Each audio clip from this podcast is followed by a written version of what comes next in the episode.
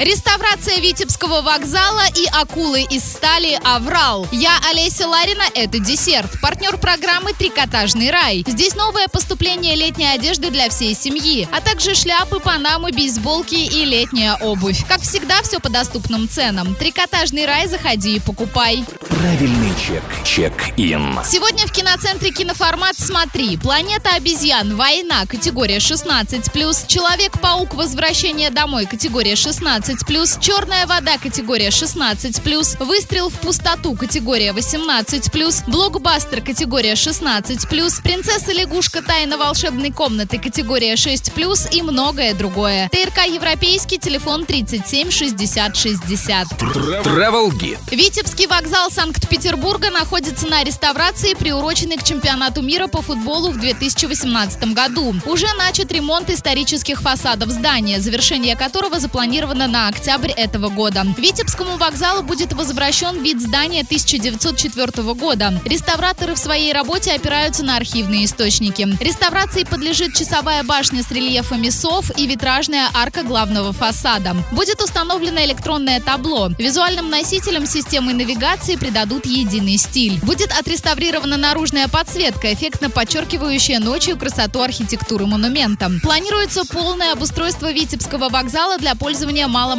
пассажирами. Залы ожидания, комнаты отдыха и туалеты приспособят под нужды инвалидов. Обеспечат подъем к платформам на лифте. В